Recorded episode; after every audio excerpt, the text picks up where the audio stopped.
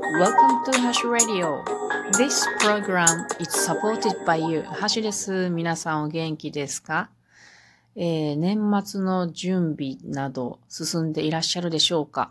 私は今日は門松を飾り付けて、えー、玄関の両脇に置きました。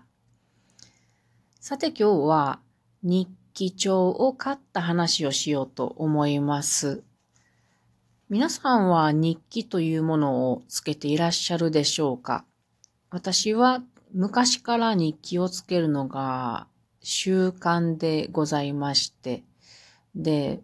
毎年一冊ずつずつ買っていると、ものすごい数になってくるので、えー、5年前に始めたのは、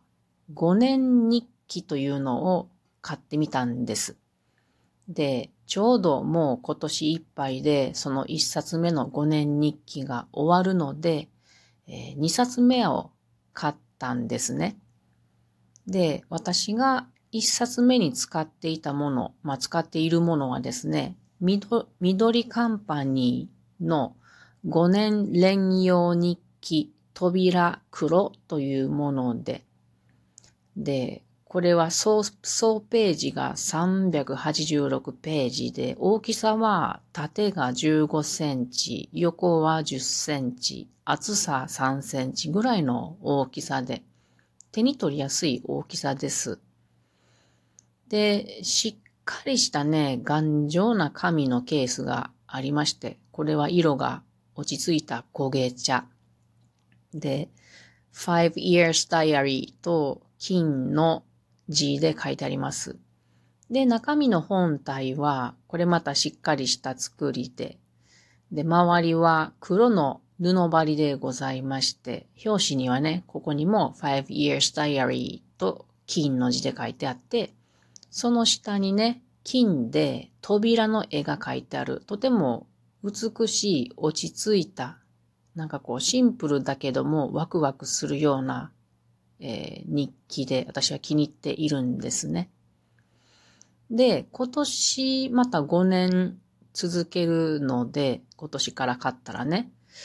今回は違うものにしようと最初考えていろいろ見てたんですけども、やはり同じものが落ち着くしいいなと思って同じものを買いました。で、この日記ですけども、中を開くと最初に、まあ、鍵の絵がついておりまして、何かこう開けていく感じですね。扉という日記ですからね。で、スタートとエンドの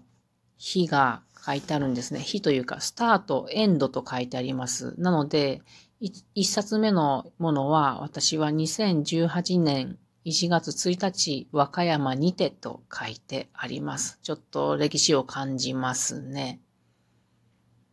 で、その次開くと、プロローグ、年の初めに思うことという、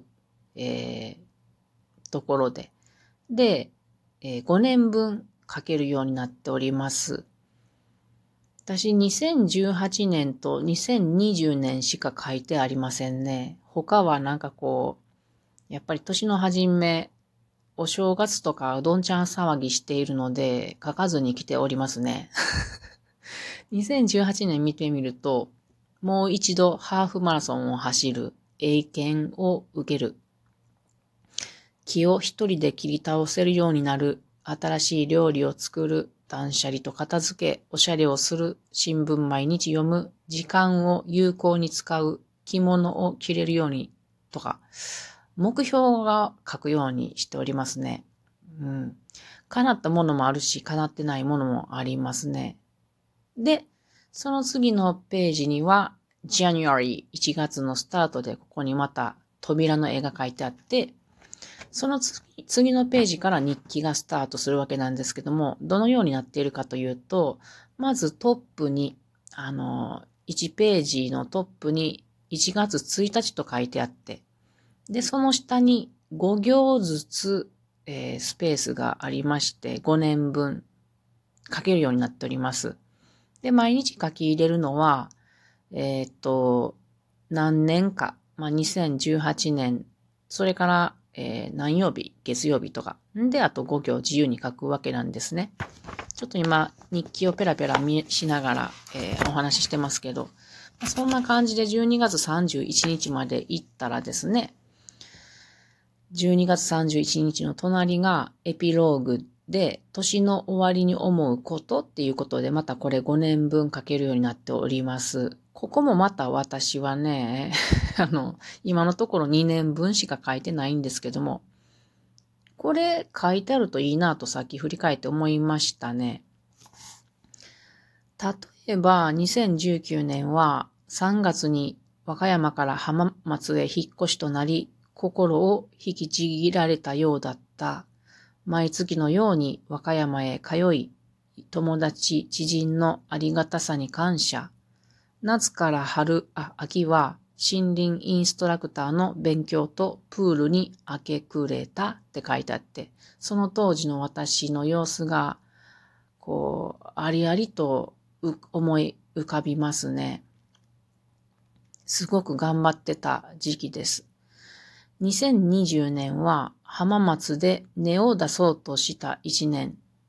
そうなんですね。1年目は、あの、浜松に行って1年目は和歌山ばっかり向いてたんで、2年目は浜松に根を張ろうとしていたんですね。和歌山へはコロナもあり、そうコロナも始まってきたんですね。一度も行かず、コロナでも私と夫は帰って幸せだった。森林インストラクター合格、森林環境教育講座、これ静岡県が開催していたものです。それから大根収穫バイト、ポッドキャストなど挑戦と書いてあって、これもすごく鮮明に覚えていることばっかりですね。私、ちなみにラジオトークをひら、はじ、始めたのはこの2020年の4月29日なのです。あの、ちょっと先ほど、えー、いつだったろうかと思って日記を辿ってみたらですね、4月29日にこう書いてありました。思い切ってポッドキャストを初収録公開オンラディオトークしてみた。これは YouTube より好みって書いてありますね。なので、私はもうすぐどうなん ?1、2、3年、もうちょっとしたら3年になろうとしてるんですね。来年の4月の末で。ということが、まあ分かっていいんですよね。あの、5年も日記を書いて、そして毎日、あの、私は寝る前に、えー、リビングで書いてるんですけども、まあ、すっごい眠たいながらも書いてるんですよね。欠かさず書いておりますが、その時に、ちょっとね、去年の今日は何してたかなって、今書いてるところの上を見たり、で時間がある時は、1年、えー、5年分を見てみたりすると、面白いんですよね。過去の自分が面白い。なので5年日記は面白いなと思います。で、こうやって寝る前にね、一日を振り返ってまとめると、頭がすっきりして、今日はこれで終わりっていう、うん、気持ちになる。で、反省もできるんですよね。で、明日また頑張るぞと、うん、思うことができるのも気に入っております。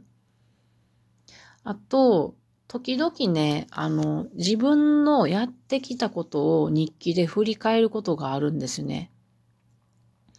で、そうするとね、自分、自分ができることが増えてきているように感じて、なんかこう、自己肯定感が溜まるような、上がるような気がしますね。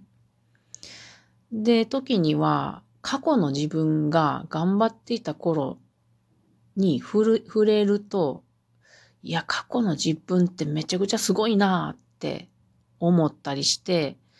過去の自分から刺激をもらって、よし、今の私頑張らねばって思うこともあります。なので、日記はいいなっていう今日は話なんですけども、本当に私これね、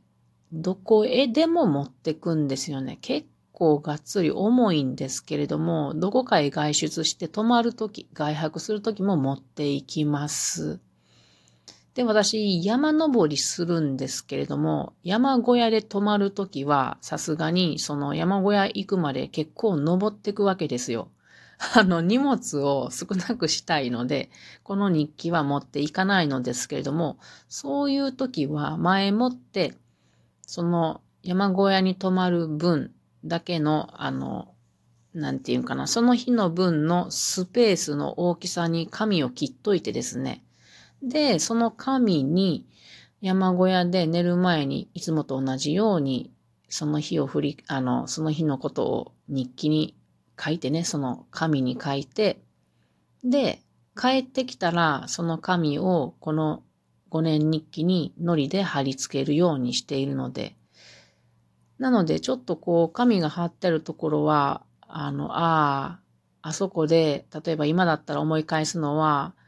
あの、つば九郎岳に登った時に、円山荘に泊まった時に、あそこの場所で私書いたなっていうのが思い返されて、なんかとてもいいのです。というわけで、このね、もうあと今日と明日と明後日と12月31日までこの5年間毎日向か向き合ってきた日記を書き上げたら、エピローグを年の終わりに思うことを書いて、これはもう本棚に入ることになりますが、今日やってきた新しい5 years diary さんとまた付き合っていくのだなと思うと楽しみでもあります。